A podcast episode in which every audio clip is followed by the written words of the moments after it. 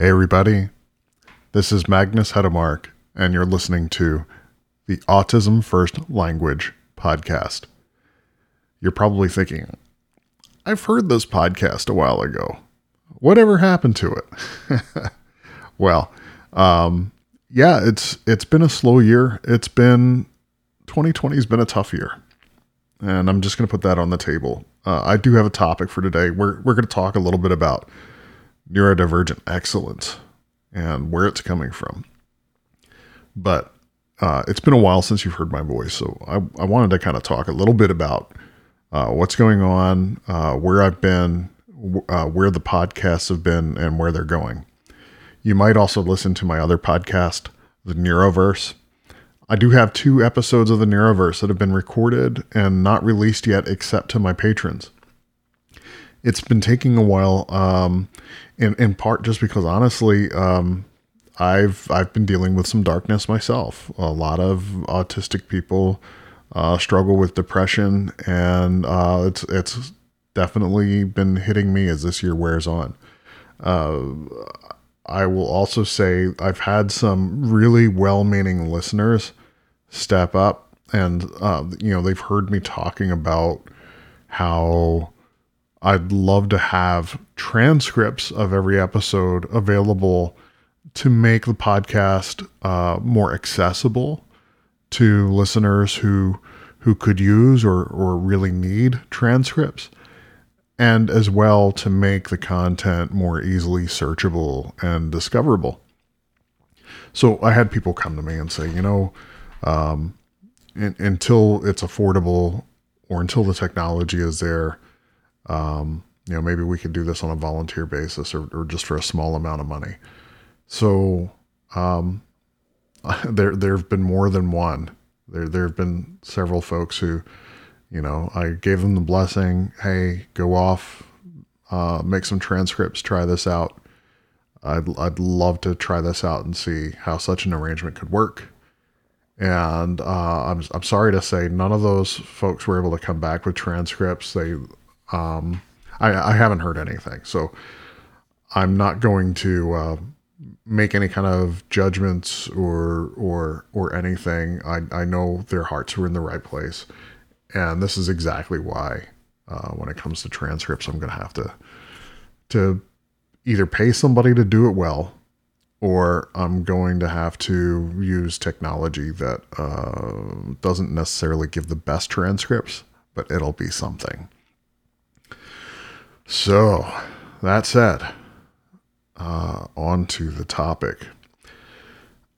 I've been really, really fortunate in my career and my advocacy to be included in a lot of conversations that autistic people are often left out of.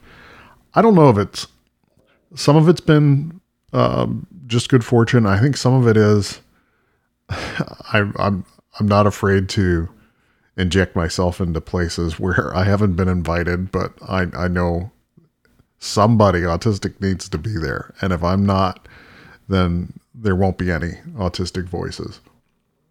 So, uh, sometimes I'm invited, and that's been sometimes amazing, sometimes really tough to deal with.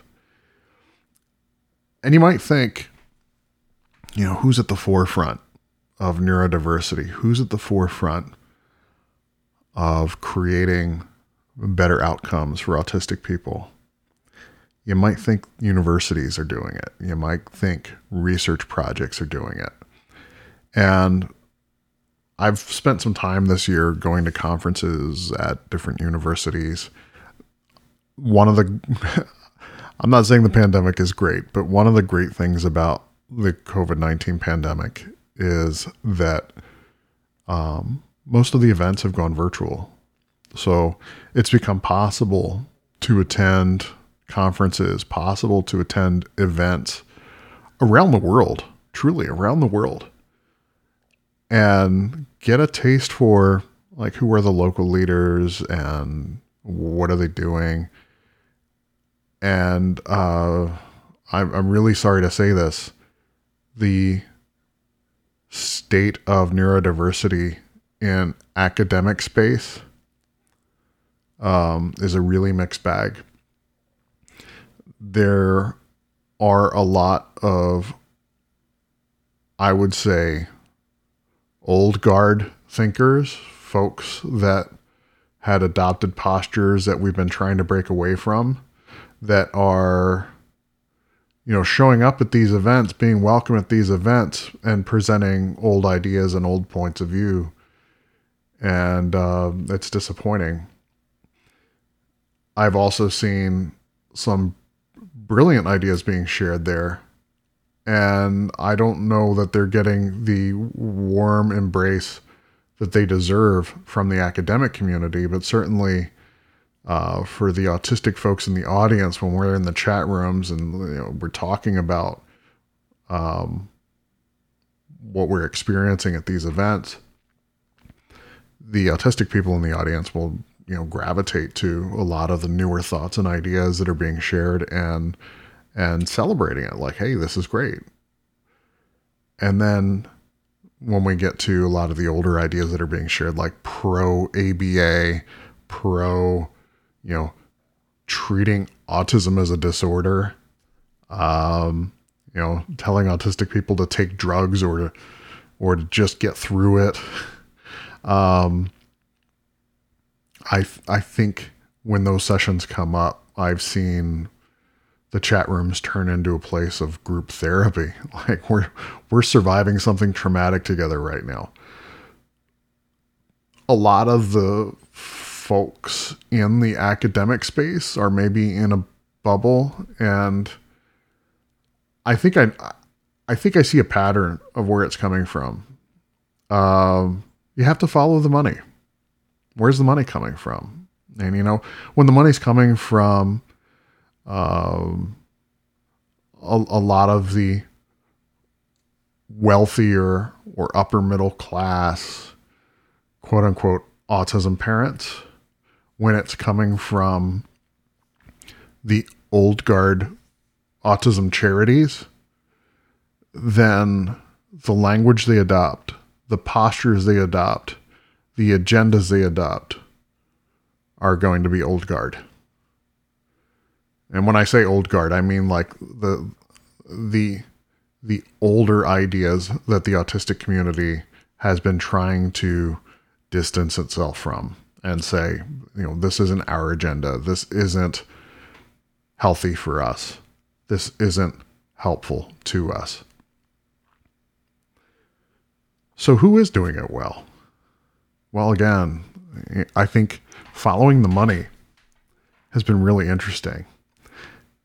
If you look at, um, there's some neat things happening in large businesses. And when I say large businesses, like especially in the tech sector, if you look at I B M, if you look at S A P, Microsoft, these, um, you know, so, the so-called Autism Roundtable companies, Um, they're a little bit further ahead than the universities.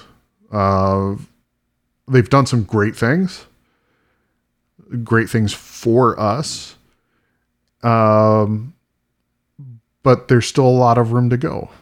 These are, these are mostly like larger tech companies, and, you know, they are seeing, I think they're seeing autistic people as, um, really a resource pool to tap into. And that's not necessarily a bad thing when you're in business. All right, bear with me here.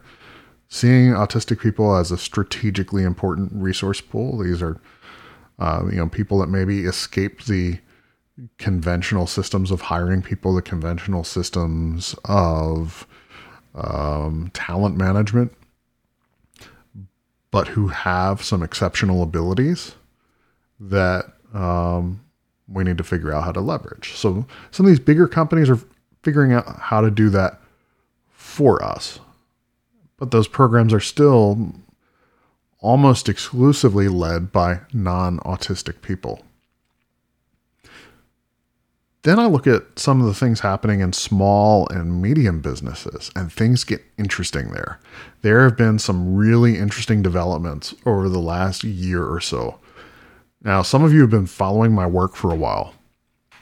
Might remember I released a document called um, The Neurodiversity two point oh Pre-Manifesto. And uh, I did hear back from our neurodiversity fairy godmother, Judy Singer, who invented the term neurodiversity and did a lot of, and continues to do a lot of the work in this field.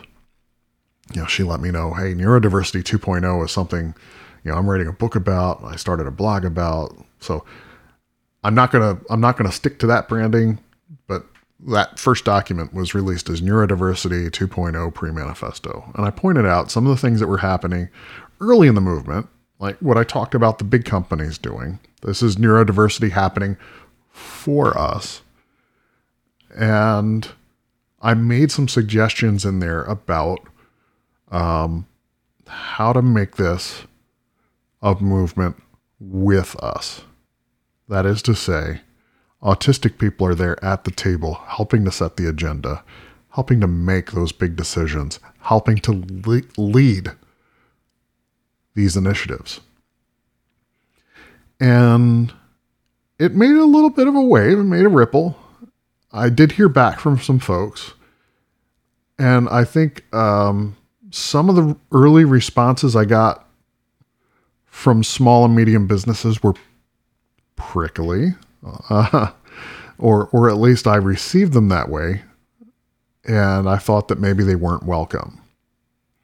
But then I saw some of the ideas in that document starting to be uh, embraced. And what I mean by that is actually developing autistic leadership, seeking out autistic leadership, putting them in places of at least some amount of power in the organization. I had other companies, I had um, universities, I had groups reach out and more overtly embrace some of the ideas where they would say, um, hey, we, we know we're not doing the best we can in this area. Help us to understand. Here's where we are now. Help us to understand. How do we get closer to this future that you're talking about?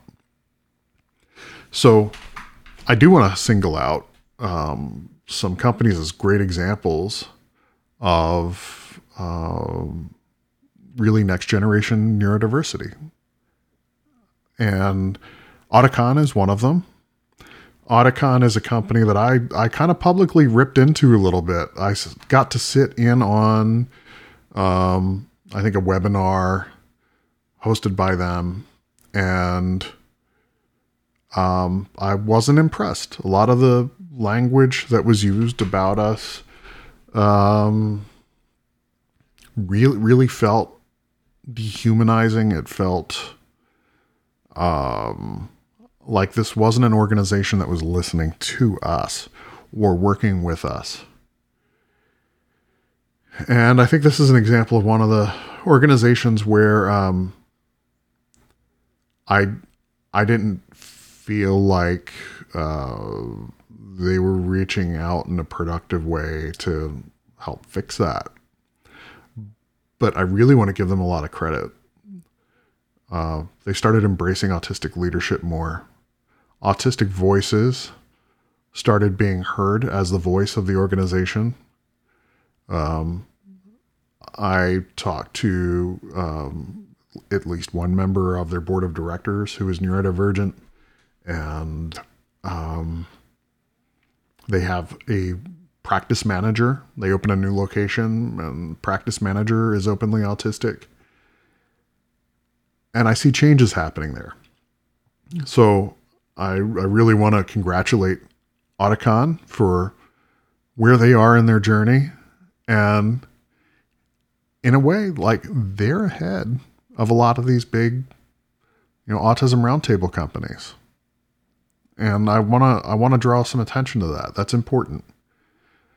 These small and medium companies are showing everybody else what comes next. So pay attention to them. Another one I want to single out is Ultranauts. And, uh, Ultranauts is one of those companies that did reach out to me in a really productive and really curious way and they want they you know they wanted to know. Based on where we are now, we know that we're not doing the best we can. What are some of the things we can do to get better at this? And I I suggested, uh, well, right now, you know, you've got uh, a really strong neurodivergent workforce, mostly autistic, I think, but like around seventy-five percent of their workforce identifies as neurodivergent. But if you look at the org chart, they were all at the bottom of the org chart. So you have the autistic people at the bottom and the non-autistic people at the top. It doesn't take a lot of imagination to see where this can go wrong. So I suggested strongly, hey, start developing uh, leadership from within. Look to your autistic workforce, see where leadership skills are present, or or at least the aptitude for it.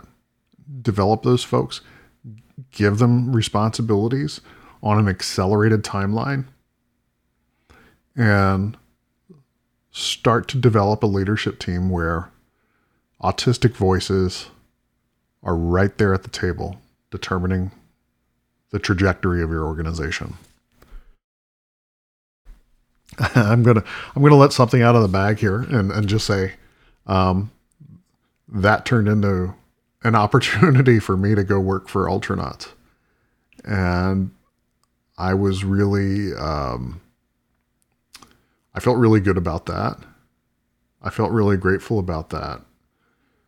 Uh, I work in a really really big company right now, and I've got a lot of responsibilities there. I'm in a strategic place there, and I'm doing a lot of good. It's not seen publicly, but um, I've got some things in flight for neurodiversity in a big company that I'm I'm really looking forward to sharing at some point.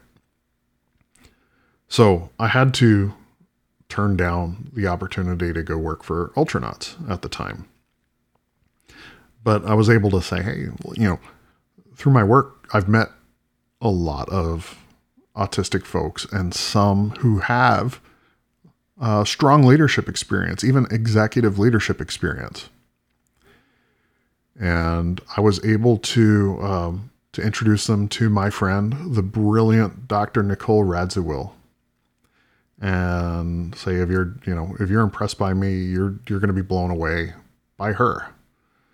She's uh, anybody who knows uh, Nicole knows that she is formidable, a brilliant mind, and uh, really keen uh, strategic sense, sensibility, um, strong business sensibilities.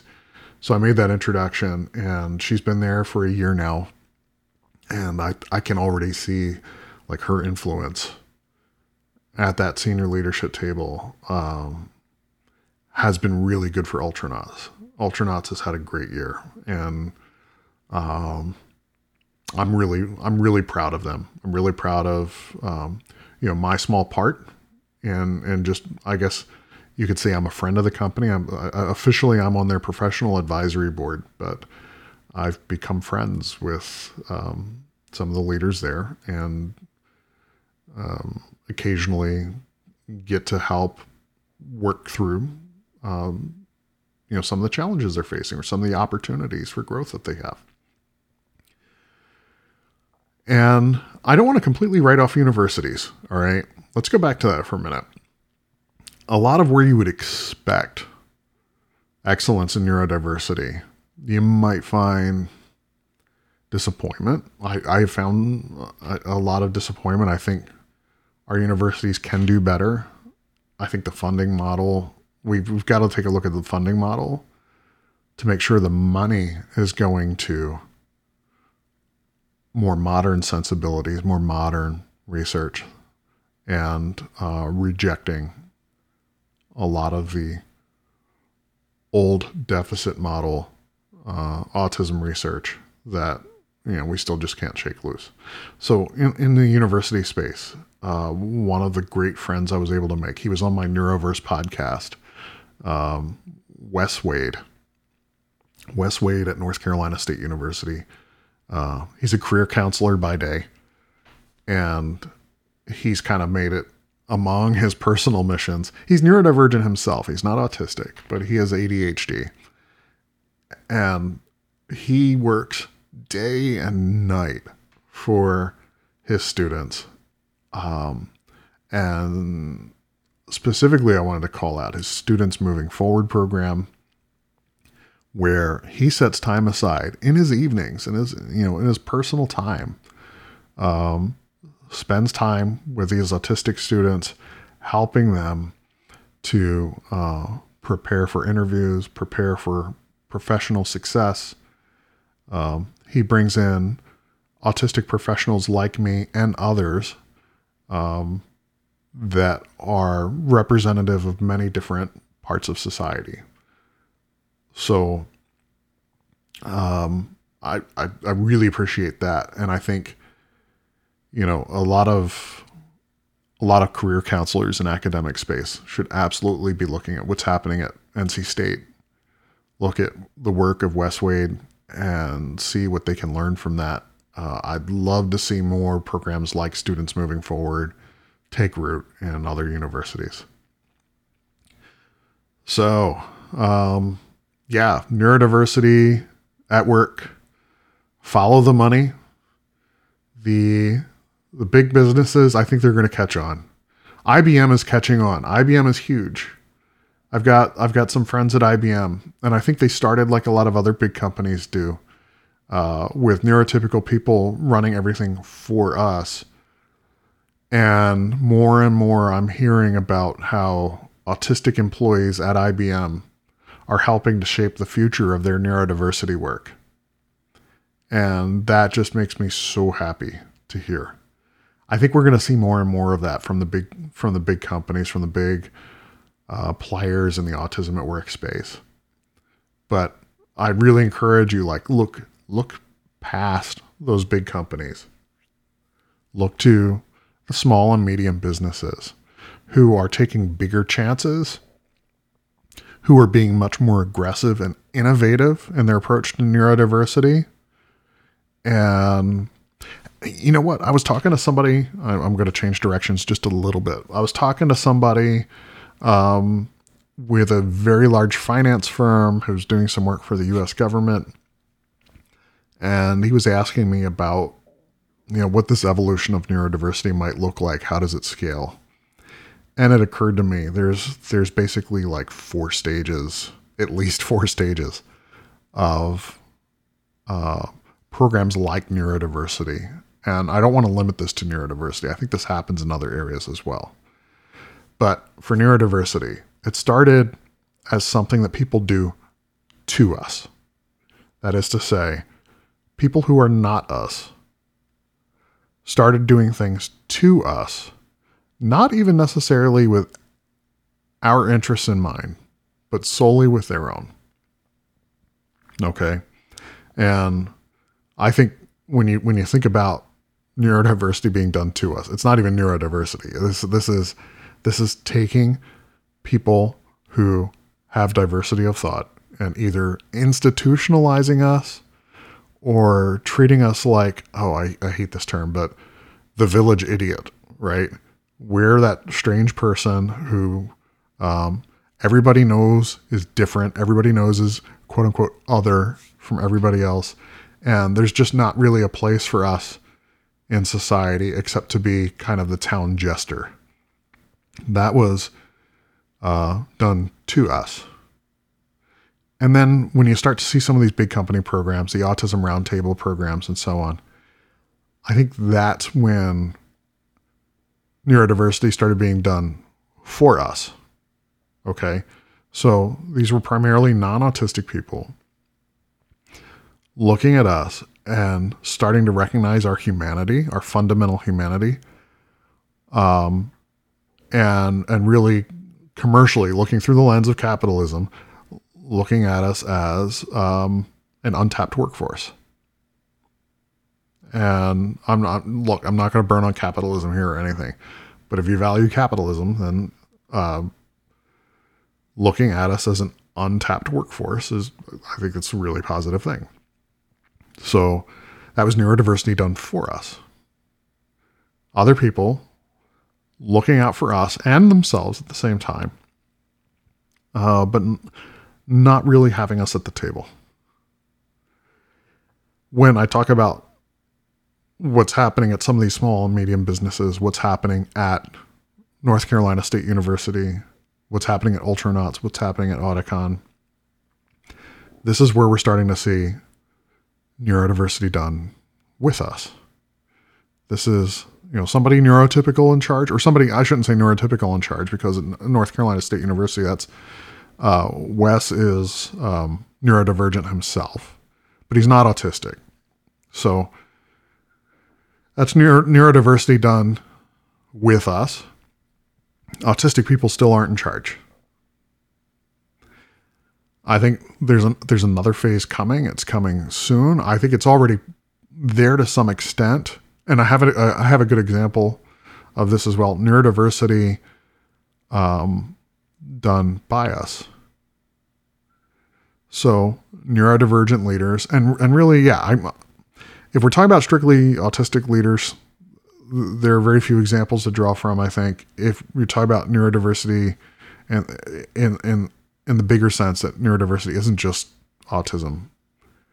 Um, neurodiversity is, you know, all minds, but having neurodivergent, or you know, some would say neurominority minds at the, at the very top. Okay. Um, I would draw your attention to the U K, Doctor Nancy Doyle. Uh, she runs a consulting firm called Genius Within. And Nancy is herself A D H D, and I've had the pleasure of meeting some of her staff. Uh, she surrounds herself with neurodivergent excellence at all levels of her company. Okay. So I think we're probably seeing an example there of what happens when you take people with exceptional minds and exceptionally different minds, put them together, put them in power, and see what they can do for their own community. And I'm watching that unfold with great interest. And it should be pointed out, um, Nancy is herself a researcher. She's uh, heavily published, and she's doing this from outside of academia. So she's, I, I, I don't really understand academia so well, so I'm, pr- I'm probably going to misspeak on this, but as a layman looking in from outside, she is first and foremost an entrepreneur, a successful C E O of a consulting firm. She's proving neurodiversity works by making a good living at it and helping others that she leads to make a good living. She's helping her customers to be more successful by adopting these truths that make her own firm successful. All right. So I think we're going to see more and more of that. I think as us autistic folks get to know each other more through the internet, start working together more, I think you're going to see some folks like me. And if, if you know me, if you've been listening to me, you know, I've got an entrepreneurial itch. This is, this is something I want to do. Uh, we're going to start building our own businesses, and we're going to start being successful. And I'm not talking about businesses that are focused on neurodiversity. It's businesses that are just making some other product or solving some other problem, but doing so in a way that fully embraces neurodiversity, that puts, you know, folks with dyslexia, folks with dyspraxia, autism, A D H D, up and down and throughout the organization, in, on the board of directors, on the C-suite.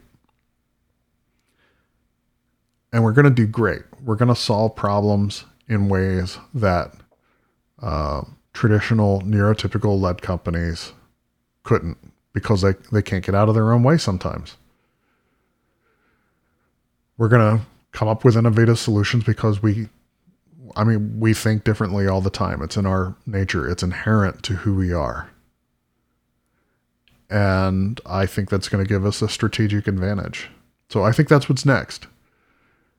Um, I, I think we're seeing that in the neurodiversity space itself, like neurodiversity as a business model by neurodivergent people. I think that's a start. I think really like the next step for that is neurodiversity at all levels of the organization to solve some problem, to make money selling a product or a service that has absolutely nothing to do with neurodiversity.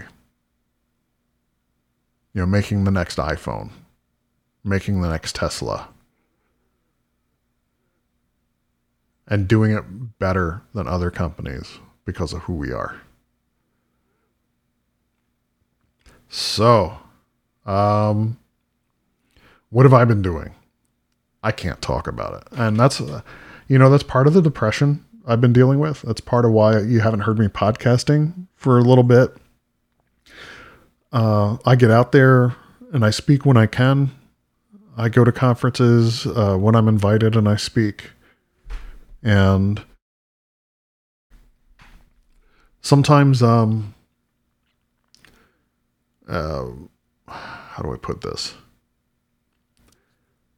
I work for a large company that sometimes gets interested in what I'm putting out there and how I'm putting it out there. And their interest can be scary to me. It can have a chilling effect on uh, my ability to just do my thing or my sense of safety in speaking openly. And okay, if you've listened to this podcast, you know that I, I, I sometimes get salty with the language. So I'm just going to put this out there. I'm, I'm, I'm reaching a point where I don't give a fuck. Uh, I'm, I'm going to do the right thing. I'm going to do the right thing uh, for this world, for the communities that I serve, and um, what I think is correct for the organizations I work for. Uh, keeping all of those interests in mind. And I'm not interested in doing that by committee. I'm not interested in, you know, watching everything I say through oversight panels. So let the chips fall where they may. I'm going to do my thing. And um, everything's going to work out in the end. Everything's going to land right where it needs to land. So uh, that's it for me. I'm recording this on Christmas Eve. So I know that there are folks from all different walks of life listening, from different faiths, creeds, cultures. So whether it's uh, Hanukkah or Christmas or Kwanzaa or uh, Deepavali uh, or Festivus for the rest of us, thank you. Thank you for hanging in there. Uh, I really want to thank my patrons who um, really haven't, for the most part, like haven't been giving me a hard time for um, not being there consistently and for being quiet for a while. A lot of my patrons have just kind of stuck by, and I'm thankful. Uh, I, I think I was thinking of you when I said, you know, I, I need to get in front of a mic. I need to share these thoughts. So I love this community. I love the autistic community. I think if you've made it to this point in the year, twenty twenty has been an absolute shit year. And uh, if you're still here, you're beautiful. And I I really hope that twenty twenty-one is going to be a much better year for all of us. And I look forward to uh,